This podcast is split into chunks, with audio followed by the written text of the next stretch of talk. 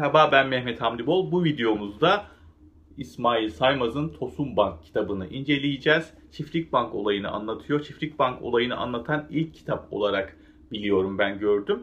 Videonun sonunda da bu tarz sistemlere düşmemek için, değerli paranızı, değerli zamanınızı kaybetmemek için ne yapmamız gerekiyoru ben kendi düşüncelerimi de ekleyeceğim. Gazeteci, yazar, araştırmacı İsmail Saymaz'ı tebrik ediyorum. Çok önemli bir konu. Bunu kitap haline getirerek bir örnek vakka haline getirmiş. İnsanların ders alması lazım. Çünkü çok büyük bir olay, çok ciddi kayıplar yaşandı.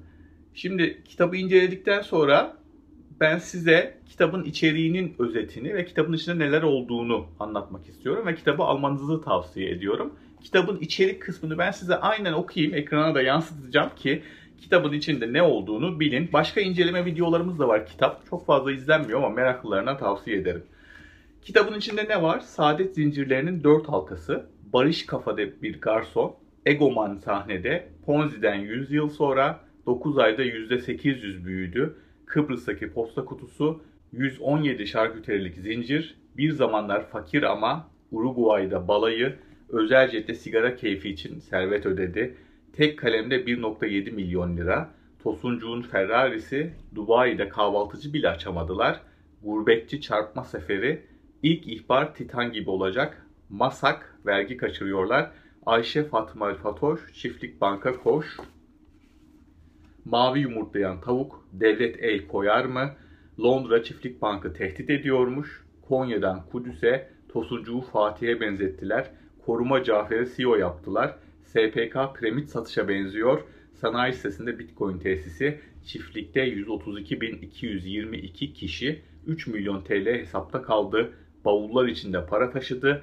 Türk Interpolü Brezilya'nın güneyinde yaşıyor. 3762 vatandaşı çarptılar ve biterken. Kitabın içinde bu bölümler var arkadaşlar. Ekrana da yansıttım. Kitabı aldığınızda ne okuyacağınızı görün istedim. Şimdi İsmail Saymaz Çiftlik Bank'ı anlatmadan önce Banker Yalçın, Banker Castelli, Titan Kemal ve Jet Fadıl olaylarını da özetlemiş ve çok güzel bir giriş yapmış. Kitap çok kalın olmamasına rağmen dolu dolu konuyu gayet güzel açıklamış arkadaşlar. Sonrasında Mehmet Aydın'ın hayat hikayesine yer vermiş. İşte bulaşıkçılıktan garsonluğa, garsonluktan şarkıcılığa, şarkıcılıktan yatırımcılığa kadar giden yolu anlatmış ve her şeyin 21 Temmuz 2016'da www.çiftlikbank.com e, com.tr internet sitesinin açılmasıyla başladığını anlatmış arkadaşlar. Biliyorsunuz ilk başta olay aslında sadece bilgisayar oyunu olarak başladı. Sonra bilgisayar oyunundan işte gerçek dünyaya yatırım yapıldığı iddia edildi. Bu temeller de Bursa'da atıldı arkadaşlar. En meşhur konulardan bir tanesi kitapta da anlatılıyor. Mavi yumurta. Türkiye'yi mavi yumurta ile tanıştırdılar. Çiftlik bankla öğrendi. Mavi yumurta gerçekten var bu arada. Gerçekten protein değeri normal yumurtalara göre biraz daha fazla ama o mavi yumurtaya tanesine 10 lira hele o senelerde şimdi bile değil 2-3 sene önce 4 sene önce kimse vermezdi arkadaşlar. Vermedi de. Öyle 10 binlerle 100 binlerle talep yoktu. Çok büyük talep yoktu. Mavi yumurta diye bir şey vardı da öyle kapış kapış gitmiyordu. Onu da söyleyelim. Ee, bu oyun nasıl çalıştı birazcık ondan bahsedelim. Oyun üzerinde insanlara arı, e, tavuk, inek gibi hayvanlar satıldı. Bu hayvanların belli bir ömrü vardı. Belli bir zaman sonra ölüyordu. Yaklaşık bir yıl yanılmıyorsam. Ve o hayvanlar hayatta kaldığı sürece size kar sağlıyordu. Örnek veriyorum oyunda ineğiniz vardı. İneğin sütünden göya para kazanıyordunuz. Arınız vardı. Göya arının balından para kazanıyordunuz. Ve daha çok hayvan almaya teşvik ediyordu ki daha çok para kazanın diye. Para gerçek para bu arada. TL ile yapılıyor ve oyuna transfer ediyorsunuz. İlk başta böyleydi. Burada kilit noktalardan bir tanesi de daha çok para kazanmak için insanları, arkadaşlarını, akrabalarını, komşularını, okul arkadaşlarını sisteme dahil etmelerini istiyorlardı. Ahmet Mehmet'i getirdiği zaman, Ayşe'yi Fatma'yı getirdiği zaman getirdiği kişilerin yatırdığı paradan bir komisyon alıyordu arkadaşlar. Bu da sistemin önemli parçalarından bir tanesi. Korkunç bir hızla büyüdüler. Yani inanılmaz ve sürdürülemez bir hızla büyüdüler. E, tahmin edeceğiniz gibi yeni gelenler eskilerin paralarını ödediler. Her gelen para koyuyor, başkalarını getiriyor. O paralarla eskilerin paraları ödendi. Şimdi sistemi cazip göstermek için gerçek hayatta işte bal, süt e, üretimi yap, peynir üretimi yaptıklarını göstermek için bir takım tesisler açtılar ve bu tesislerin çok büyük kapasitelere ulaşacaklarını söylediler. Bunların hepsini kitaptan özet olarak anlatıyorum. Siz gene kitabı alın. Sonradan öğrenildi ki o tesisler o kadar büyük değilmiş arkadaşlar. Ve o tesisler o kadar karlı değilmiş. Nereden öğrenildi? Mahkeme sürecinde öğrenildi. Bundan sonra da fiziki şarküteriler açtılar. İnsanlara fiziki şarküteri hakkı sattılar. Ve insanlar burada üretildiğini iddia edilen ürünleri sattılar. Niye iddia edilen diyorum. Yine mahkeme sürecinde ortaya çıktı ki aslında üretilen ürün işte süt, peynir, bal çok azmış. Dışarıda fason, başka tesislerde fason ürettirilip onların üzerine çiftlik bank etiketi yapıştırılmış arkadaşlar. En baştan beri bu fiziki üretimlerde çok yüksek kar elde edildiğini ve çok büyük paralar döndüğünü ve çok büyük yatırımlar yapılacağını, Türkiye'nin dünyanın en büyükleri haline hayvancılıkta getireceğini iddia ettiler. Olmadı da böyle bir şey. Bu arada bütün kazançları da Kıbrıs'a taşıdılar. Kendi deyimleriyle de, kendi söylemleriyle de Kıbrıs'ta vergi olmadığı için vergiden kaçındıklarını söylediler. Bunun resmi bir şey olduğunu, vergi kaçırmak olmadığını söylediler. Bu yurt dışındaki maceraları, keşifleri, gitmeleri, gelmeleri, para transferleri kitapta çok güzel anlatılmış. İsmail Bey zaten bir araştırmacı çok güzel dökmüş bunları. Dikkat çekici özellikler var insanları çekmek için. Ben birkaç tanesini söyleyeyim. Kitapta ayrıntılar da var. Aynı toplantıda ilk önce fasıl yapılmış, sonra Kur'an-ı Kerim okutulmuş. Farklı partilerden belediyelere, e, belediye başkanlarına açılış yaptırılmış. Yani neredeyse her yol mübahtırla insanları çekmeye çalışmışlar, yatırımı insanlara cazip olarak göstermişler. Sonrasında yavaş yavaş devletin araştırması ve müdahalesi başlamış. Bu da kitapta detaylı şekilde anlatılıyor. Burada çok enteresan bir şey var. Devlet ilk araştırmaya başladığı zaman ilk ulaştığı kişilere yanılmıyorsam telefonla ulaşmış. Şikayetiniz var mı, bir problem var mı diye sorunca kayda değer e, sayıda kişi bir problem yok demiş arkadaşlar. Bu da çok ilginçtir.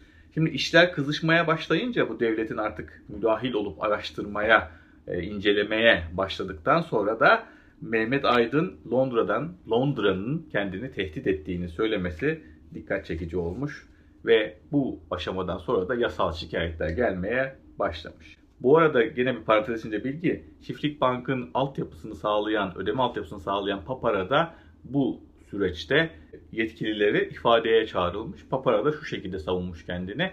Risk araştırma birimimiz var bizim. İnceledik, bankadaki paralarını gördük, tesislerini gördük yasal görünüyordu, bir sakınca görmedik gibi bir e, kendilerini savunmaları olmuş. Şimdi yine kitapta ilgimi çeken bir şey, sistemin içindeki bir kişi şöyle bir şeyden çok ciddi işkillenmiş. Şirketin yüklü paraları, yüklü miktarda paraları şirket hesaplarında değil de şahıs hesabında tutulduğu için rahatsız olmuş. Bunu dile getirdiği zaman da sistemden uzaklaştırılmış. Burada kişinin ve olayın ayrıntısı kitapta var. Şimdi Mehmet Aydın hala kaçak biliyorsunuz. Şu an kayıplara karıştı. Nerede olduğu bilinmiyor. Türk Interpolü işte bir yerde olduğunu düşünüyoruz gibi bir açıklama yapmıştı yanlış hatırlamıyorsam. Bu olayların hepsi patlak verince olay ortaya çıktıktan sonra bile Mehmet Aydın YouTube üzerinden bir açıklama yaptı. Hapiste yatmak yerine ben kaçtım, evet kaçtım ama sizin paralarınızı ödemek için kaçtım e, anlamında özetinde bir açıklama çıkardı.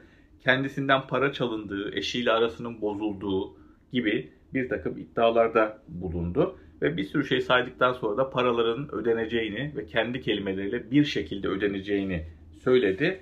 Tabii ki bir şey ödenmedi. Arkadaşlar kitap çok güzel bu olayı ele almış. Ben kısa önemli noktalarını çok özet olarak size anlatmak istedim ve kitabı tavsiye etmek istedim. Şimdi önemli nokta. Benim fikirlerim. Bugün çiftlik bank olur, yarın başka bir şey olur. X bank olur, Y bank olur, Z olur, bank olmaz bir şey olur. Bu tarz sistemlerin tuzağına düşmemek için dikkat etmeniz gereken 5 tane şey sayacağım. Daha önce de saymıştım YouTube kanalımda. Bir daha sayalım çok önemli olduğu için. Yeri geldiği için bir daha sayalım. Herhangi bir sistem konusunda ya da herhangi bir yatırım aracı konusunda içinizde şüphe varsa, az da olsa şüphe varsa, tabii ki şüphe olacak ama içinizde sinmeyen bir şeyler varsa o sisteme girmeyin. Net, açık. İçinizde bir şüphe varsa, çözemediğiniz bir şüphe varsa, araştırdığınız zaman kafanızdaki soru işaretleri gitmiyorsa, sistemin adı neyse, yatırım aracının adı neyse girmeyin. Açık ve net söylüyorum. Sizin paranız sizin kararınız. Kimse sizin paranızı sizin kadar kollamaz arkadaşlar. İki, eğer bir sistemde ısrar varsa arkanıza bile bakmayın, kaçın arkadaşlar. İşte insanlar neden ısrar ediyorlar? İşte gel bu sisteme dahil ol, ben çok para kazanıyorum, şöyle iyi, böyle iyi, içeride bu kadar adam var gibi ısrarlarla sizi çekmeye çalışıyorlarsa bence kaçın.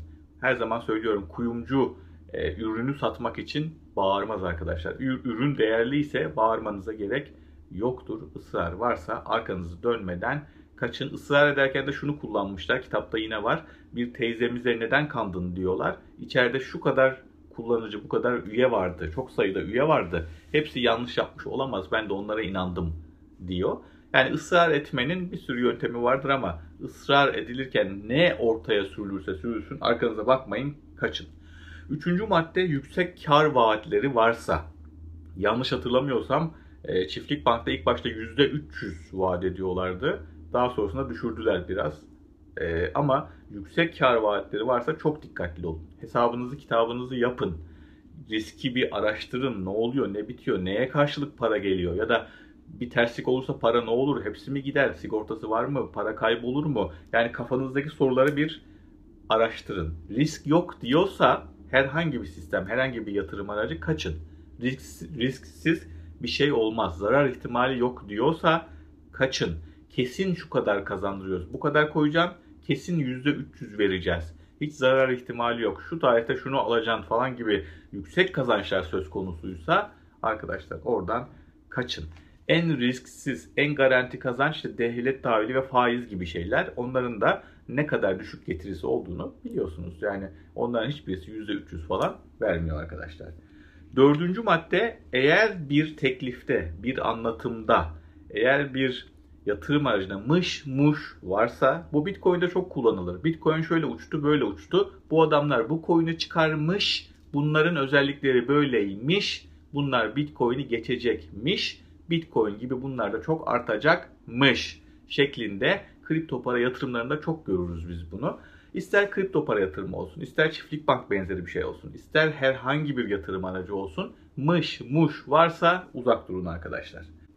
Beşinci madde, eğer sisteme birilerini getirmenizi istiyorlarsa, hani arkadaşını getir, oradan komisyon al, akrabanı getir, onun koyduğu paradan şu kadarını al falan gibi başkalarını sisteme dahil etme özelliği varsa bence çok dikkatli olun arkadaşlar. Bir örnek vereyim. Daha önceki videolarda anlatmıştım. Bir dropshipping sistemini benim arkadaşım, tanıdığım yani yakınımdaki bir insan bana satmaya çalıştı. Ne diyordu? Bak ben bu internet sitesinden çok para kazanıyorum. Hiç ürün tutmuyorum. Adamlar benim için gönderiyorlar. Fatura kesiyorlar. Ben şirket kurmuyorum. Gel sana da bundan kuralım dedi. E dedik. İşte şu kadar para ver sana da bu sitenin benzerini kuracağız. İstediğin ürünleri satacaksın, stok tutmayacaksın, fatura kesmeyeceksin, iadeyle, müşteriyle uğraşmayacaksın. E şu kadar lira. Niye ısrar ediyor biliyor musunuz? Eğer benden örnek veriyorum 1000 lira alsa örnekti daha yüksek bir rakamdı. İşte o 1000 liranın belki 200-250 lirasını ona verecekler. 10 kişi getirse o paralar ciddi bir şeye ulaşabilir. Ben biraz kurcalayınca işte sen ne sattın, hangi ürünleri satıyorsun, ayda kaç kargo gönderiyorsun, iade oranın ne, bir pakette aşağı yukarı kaç liralık sipariş geliyor ortalama falan diye kurcalayınca daha önce söylediğim gibi o arkadaşın aslında bir yıl boyunca hiç satış yapamadığını öğrendim. Düşünün bunu söylemiyor tabii hiç satış yapamadığını ama sistem süper diyor. Sen de gir diyor. Sen de al diyor. Neden? Çünkü ben alırsam o hiç satış yapmamış olduğu sistemden, hiç para kazanmamış olduğu sistemden sadece beni götürdü diye, arkadaşını götürdü diye belli bir komisyon alacak arkadaşlar. Yapmayın böyle işler. Gerek yok. Düzgün işler yapın. Eğer son madde o 5. maddede birilerini getirmenizi istiyorlarsa dikkat edin. Ben İsmail Saymaz'ı kutluyorum. Araştırmacı, gazeteci, yazar İsmail Saymaz Tosun Bank kitabını da tavsiye ediyorum. Çünkü bu belli başlı bir olay oldu Türkiye'de. Hani hiç ufak tefek bir şey değildi. Son olarak istatistiği vereyim arkadaşlar. Olayın boyutunu anlamak için kitaptan, mahkeme kayıtlarından öğrendiğimiz istatistiği söylüyorum. Mahkeme kayıtlarına göre 520.312 kişi sisteme kayıt oldu. Yarım milyon kişiden bahsediyoruz arkadaşlar. Yarım milyon kişiyi kandırmış. Daha fazla 520 bin. Ve bunların 132.222'si sisteme para yatırdı. 132 bin kişinin parası gitti arkadaşlar. Yatırılan toplam tutar sıkı durun ve tespit edilebilen resmi rakamdır. Muhtemelen bundan çok fazlası vardır. 1 milyar 139 milyon 972 bin 622 lira yani 1.13 milyon milyar lira milyar lira yanlış söyledim sisteme akmış. 5 şehirde 8 tesis açılmış üretim yaptığını ya da düşük üretim yapan. Ülke çapında 117 şarküteri açılmış. Amerika'da, Uruguay'da, Arjantin'de, Almanya'da, Azerbaycan'da, Ukrayna'da, Birleşik Arap Emirlikleri'nde temsilcilikler açılmış. Ben bu kitabı sadece tavsiye edip geçsem olmazdı. Bir kitabı inceleme ve konuyu özetleme videosu çekme ihtiyacı duydum. Çiftlik Bank ne ilk ne son İsmail Saymaz'ın kitabın başında saydığı örnekler gibi bundan sonra da olacak. Aman dikkat edin. Çok para kazanacağım derken değerli paranızı ve değerli zamanınızı hatta sağlığınızı kaybetmeyin arkadaşlar. İzlediğiniz için teşekkür ederim. Ben bu işin belgeselciliğini yapmaya çalışıyorum ve 2021'de 15. seneme giriyorum. Desteklerinizi rica ederim.